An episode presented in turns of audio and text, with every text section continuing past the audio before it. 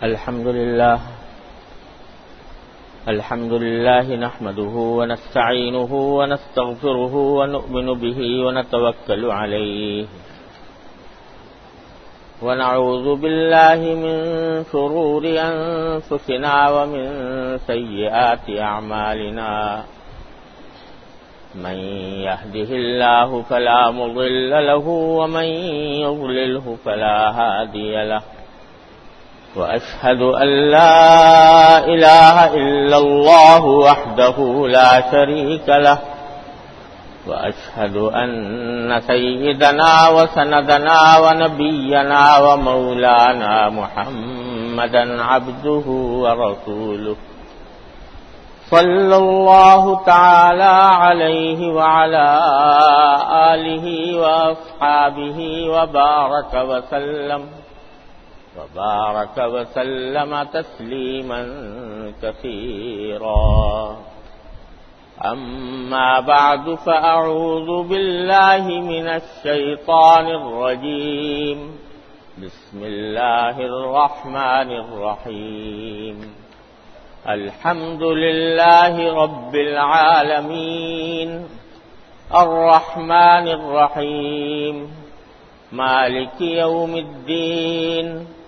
إياك نعبد وإياك نستعين اهدنا الصراط المستقيم صراط الذين أنعمت عليهم غير المغضوب عليهم ولا الضالين.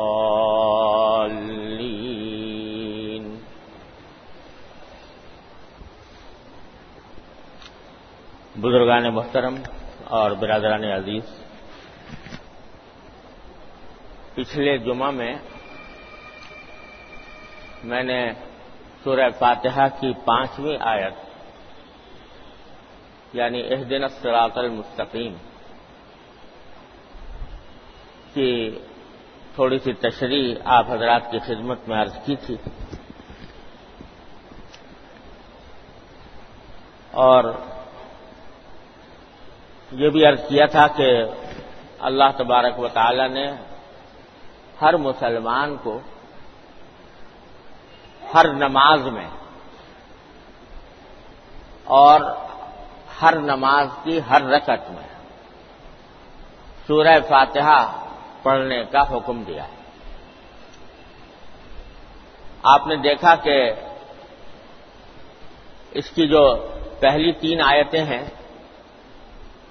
وہ تو اللہ تبارک و تعالی کے کی کچھ صفات کے بیان میں ہیں کہ الحمد رب العالمین، الرحمن الرحیم، مالک یوم الدین۔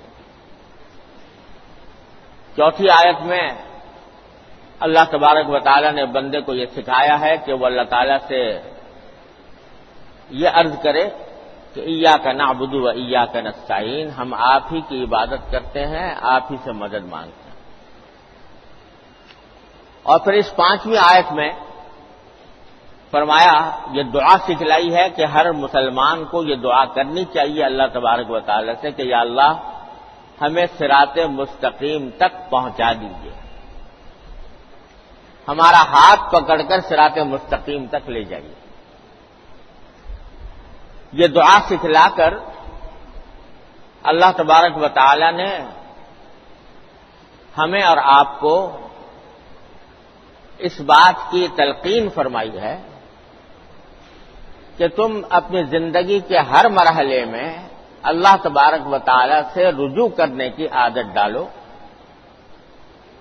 اسی سے مانگو۔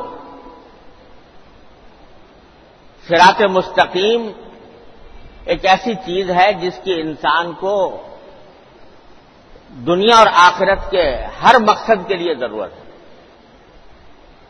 تو ہم سے جب بھی تمہیں کوئی کشمکش پیدا ہو یا جب بھی کوئی تمہارے سامنے دو راستے آئیں تو ہمیں پکار کر کہو، ہم سے کہو کہ اہ دینا سراط المستقیم، یا اللہ مجھے سرات مستقیم کی توفیق عطا فرمائی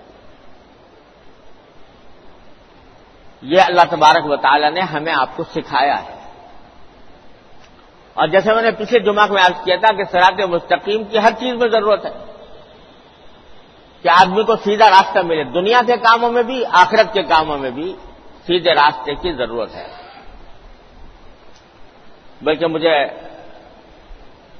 یاد آیا کہ حضرت گنگوہی رحمۃ اللہ علیہ حضمان رشید احمد صاحب گنگوہی رحمۃ اللہ علیہ بڑے درجے کے بزرگ اولیاء اللہ میں سے تھے۔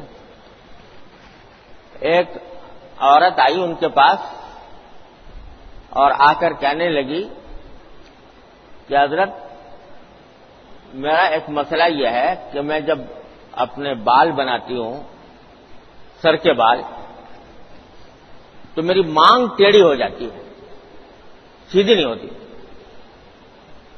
بہت کوشش کی کہ کسی طرح سیدھی مانگ نکل جائے، لیکن سیدھی مانگ نہیں نکلتی، ٹیڑھی ہو جاتی ہے ہمیں تو کوئی مجھے تعویذ ایسا دے دیجیے کہ جس سے میری مانگ سیدھی ہو جائے گا اب بعض لوگوں کے خاص طور سے خواتین کے دل میں یہ بات ہوتی ہے کہ دنیا کے ہر کام کا کوئی تعویذ الگ ہوتا ہے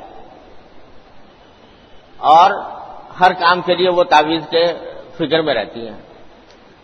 تو اس اللہ کی بندی کے دل میں یہ خیال آ گیا کہ میری مانگ چڑی نکلتی ہے، سیدھی نہیں ہوتی، تو حضرت سے درخواست کی کہ آپ میرے لیے کوئی تعویذ بنا دیجیے حضرت نے کہا، بھائی، مانگ سیدھی کرنے کا کوئی تعویذ میرے تو علم میں ہے نہیں۔ تو کوئی تعویذ ایسا ہوتا ہو جس سے مانگ سیدھی ہو جائے۔ مگر وہ پیچھے پڑ گئی کہ نہیں نہیں، آپ تو بزرگ آدمی ہیں اور آپ کوئی ایسا تعویذ نکالیے جس سے میرا یہ مسئلہ حل ہو جائے، میری مانگ سے تو حضرت گنگوئی رحمۃ اللہ فرماتے ہیں کہ میں نے سوچا کہ بیچاری سے بھی پڑی ہوئی ہے اور اس کو پریشانی بھی ہے۔ تو میرے اور تو سمجھ میں آیا ہی میں نے کاغذ کے اوپر یہ دن سراتیم قرآن کی آیا ایک دن اور کہا کہ اس کو تعویذ بنا کے اپنے سر میں لگا لیا گیا۔ اللہ کا کرنا ایسا ہوا کہ اسی سے مانگ سیدھی نکلنے لگی۔ تو حضرت نے فرمایا کہ چوں سورہ فاتحہ میں اللہ تبارک و تعالیٰ نے یہ ہمیں دعا سکھائی ہے کہ ہر چیز میں سرات مستقیم چاہیے۔ سیدھے راستہ سیدھا راستہ چاہیے۔ تو کچھ وجہ نہیں کر تعالیٰ اس کی برکت سے اس کی مراد پوری کر دے۔ تو حضرت کا خلوص بھی تھا، حضرت کی بزرگی اور برکت بھی تھی اور آیت کریمہ کا مفہوم بھی تھا۔ اللہ تعالیٰ نے اسی سے کام نکال دیا اس عورت تو غرض یہ کہ کوئی چیز دنیا کی ایسی نہیں ہے جس میں کہ دنیا کی اور آخرت کی، جس میں انسان کو سیدھا رابطہ مطلوب نہ ہو۔ تو سکھایا یہ ہے کہ ہر چیز میں ہم سے مانگو۔ سراط مستقیم مانگو اور جب کبھی الجھن پیش آئے تو ہماری طرف رجوع کرو۔ ہم سے کہو کہ یا کا نابدو یا کا نستعین، اس دن سراط المستقیم۔ اور یہ ایک بہت بڑی عظیم بات ہے جو اللہ تعالی نے سکھائی ہے۔ دیکھیے، آج ہم سب لوگوں کو یہ خیال رہتا ہے کہ ہم ایک ایسے دور میں پیدا ہوئے ہیں جس میں چاروں طرف فسق و فجور آزاد گرم ہے۔ آدمی باہر نکلتا ہے تو نگاہوں کو پناہ نہیں ملتی۔ حالات خراب ہیں۔ دین پر اگر کوئی چلنا بھی چاہے تو قدم قدم پر رکاوٹیں ہیں۔ اگر کوئی سچ، آج معاشرہ ایسا بن گیا ہے کہ اگر کوئی شخص سچائی کے ساتھ، امانت اور دیانت کے ساتھ کام کرنا چاہے تو عام طور سے اس کے راستے میں بڑے روڑے اٹکائے جاتے ہیں، بڑی رکاوٹیں پیدا ہوتی تجارت کر رہے ہیں، تجارت کرنے والوں سے پوچھو کہ اگر کوئی شخص سچائی کے ساتھ امانت داری کے ساتھ دیانت داری کے ساتھ تجارت کرنا چاہے، تو رکاوٹیں ہیں۔ قدم قدم پر لوگ حرام خوری کے لیے منہ کھولے کھڑے ہیں۔ رشوت کا بازار گرم ہے، دھوکے کا بازار گرم ہے، جھوٹ اور فریب کا بازار گرم ہے۔ پتہ نہیں کتنے تاجر حضرات میرے پاس آتے ہیں کہ اگر ہم صحیح صحیح لکھ دیا کریں کہ کتنے میں ہم نے مال منگوایا، اس کا بل صحیح بنوا لیں، تو ہم تجارت کر نہیں سکتے۔ جھوٹے بل بنوانے پڑتے ہیں۔ غرض یہ کہ چاروں طرف آگ بھڑکی ہوئی ہے گناہ تو آدمی یہ سوچتا ہے، کبھی کبھی ہمارے بھی دل میں، سب کے دل میں خیال پیدا ہوتا ہے کہ ایسے دور میں پیدا ہوئے ہیں تو ہم کیا کریں؟ کیسے اللہ تعالیٰ کے بتائے ہوئے راستے پر چلیں؟ اور اس اس خوف سے اور ماحول کی، اس خرابی کی وجہ سے پھر سوچتے ہیں بھائی یہ تو اس دور میں ممکن نہیں رہا ہمارے لیے۔ کہ ہم دین کے اوپر قائم رہیں، بلکہ کرنا ہی پڑے گا، ہٹنا ہی پڑے گا راستے سے۔ تو اس واسطے لوگ جو ہیں مایوس ہو کر بیٹھ جاتے ہیں۔ میرے شیخ حضرت عارفی قدس اللہ تعالی سر رہو فرمایا کرتے تھے کہ چلو، یہ جو تم عذر پیش کر رہے ہو کہ بھائی ماحول خراب ہے قدم قدم پر رکاوٹیں ہیں، فسق و فجور کا بازار گرم ہے۔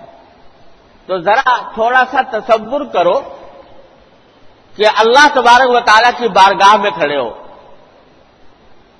جو کھڑا ہونا ایک نہ ایک دن۔ تو وہاں کھڑے ہو اور اللہ تبارک و تعالیٰ تم سے باز پرس کر رہے ہیں، پوچھ رہے ہیں کہ تم نے دین پر کیوں عمل نہیں کیا تھا؟ جھوٹ کیوں بولا تھا؟ غیبت کیوں کی تھی؟ دھوکہ کیوں دیا تھا؟ فراق لوگوں کو فریب کیوں دیا تھا؟ آنکھوں کی کیوں حفاظت نہیں کی تھی؟ کانوں کی کیوں نہیں کی تھی؟ زبان کی کیوں نہیں کی تھی؟ تو تم اس کے جواب میں یہ کہتے ہو کہ اللہ میں میں کیا کرتا؟ آپ نے پیدا ہی ایسے زمانے میں کیا تھا۔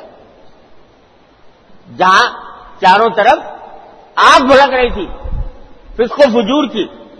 دھوکے بازی کی، رشوت ستانی کی۔ تو میں کیا کرتا، اگر آپ نے مجھے صحابہ کرام کے دور میں پیدا کیا ہوتا، تو میں بھی نیک بن جاتا۔ لیکن آپ نے پیدا کیا ایسے دور میں جبکہ چاروں طرف بازار گرم تھا، بددینی کا۔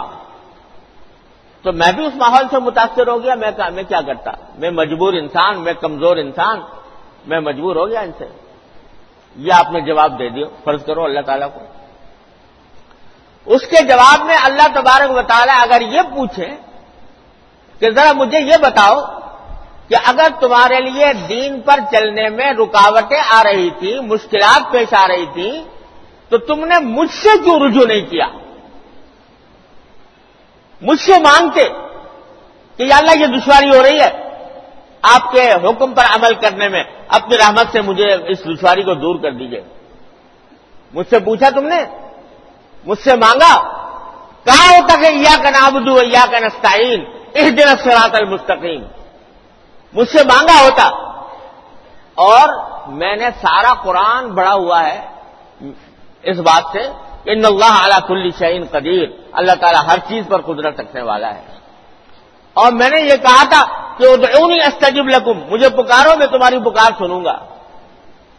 تو مجھ سے کیوں نہیں تم نے یہ سارا حال ذکر کیا اور پوچھا کہ یا اللہ یہ میں اس طرح کیسے عمل کروں؟ اپنے رحمت سے میرے راستہ ٹھیک کر دیجیے اب بتاؤ، اس کا کیا جواب ہوگا؟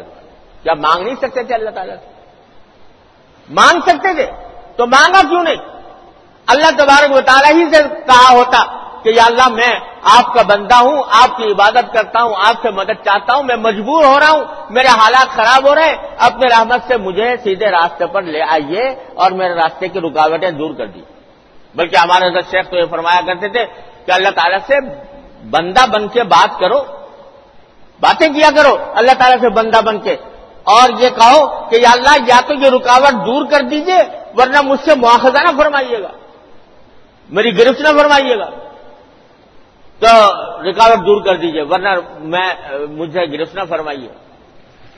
تو اگر کوئی بندہ یہ کرتا رہے، تو کوئی شبہ نہیں ہے اس میں کہ یا تو انشاءاللہ رکاوٹیں دور ہو جائیں گی، یا پھر اللہ تبارک و تعالی اس کو معذور قرار دیں گے۔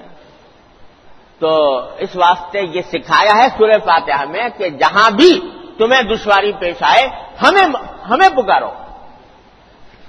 دیکھو، حضرت یونس علیہ صاحب السلام کا واقعہ قرآن کریم میں ذکر کیا ہے۔ کیا آپ، ہر مسلمان کو تقریباً معلوم ہے کہ حضرت یونس علیہ السلام کو ایک آزمائش یہ پیش آئی تھی کہ ایک مچھلی نے ان کو نگل لیا تھا۔ اور مچھلی کے پیٹ میں چلے گئے۔ مچھلی بڑی تھی، اس کے پیٹ میں وہ چلے گئے، سما گئے۔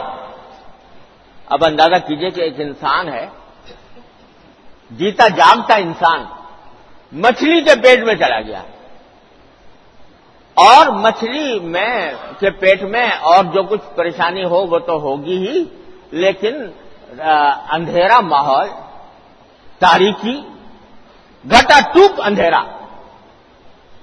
تو قرآن کریم فرماتا ہے، فنادا پھر ظلمات ان اندھیریوں میں گر کر حضرت یونس علیہ السلام نے ہمیں پکارا۔ فنادا ظلمات ان اندھیریوں میں گر کر ہمیں پکارا۔ اللہ الہ الا انت سبحان کا انی کن تو میرا ظالمی کہ اللہ آپ کے سوا کوئی معبود نہیں ہے۔ آپ پاک ہیں ہر عیب سے۔ اور انی کنتو من الظالمین میں ہی میں نے ہی اپنی جان پر ظلم کیا تھا، جس کی سزا میں یہ بھگت رہا ہوں۔ میں نے ہی اپنی جان پر ظلم کیا تھا۔ تو زبان سے تو اپنی ظلم کا اور اپنی غلطی کا اعتراف فرمایا اور پکارا کہ آپ معبود ہیں، آپ کے سوا کوئی نہیں ہے۔ لہذا اگر مچھلی کے پیٹ میں میں گیا ہوں تو بھی آپ ہی کی مشیت سے گیا ہوں۔ اور اگر نکلوں گا تو آپ ہی کے حکم سے نکلوں گا۔ فنادا پھر ظلمات اللہ الہ اللہ انت سبحان کا انی کن تو وہاں جا کے پکارا۔ اب بتاؤ کہ اگر انسان کے انسان کوئی مچھلی کے پیٹ میں چلا جائے، بڑی ویل ویل مچھلی اس کے پیٹ میں چلا گیا۔ کوئی ہے جو اس کو بچا سکے، نکال لائے اس میں سے۔ کسی انسان کے بس میں تھا کوئی صورت موجود نہیں تھی، باہر آنے کی۔ نہ کسی کوئی اگر مدد کرنا بھی چاہتا تو ان کو مدد کرے تو مدد کرنے کی قدرت نہیں تھی۔ حضرت یونس علیہ السلام نے پکارا، اللہ تبارک و تعالیٰ کو، اور پکار کر کہا، لا الہ الا انت، سبحانک، انی کنت من الظالمین۔ تو قرآن کریم کیا فرماتا ہے؟ فنجیناہ من الغم۔ ہم نے ان کی پکار سنی۔ بعض روایتوں سے معلوم ہوتا ہے تین دن رہے پیٹ میں۔ واللہ عالم کتنی مدت رہے، کتنی دیر رہے۔ پکارتے رہے اللہ تعالیٰ کو۔ مایوس نہیں ہوئے، ہمت نہیں ہاری۔ اللہ تبارک مطالعہ کی ذات سے امید وابستہ رکھی۔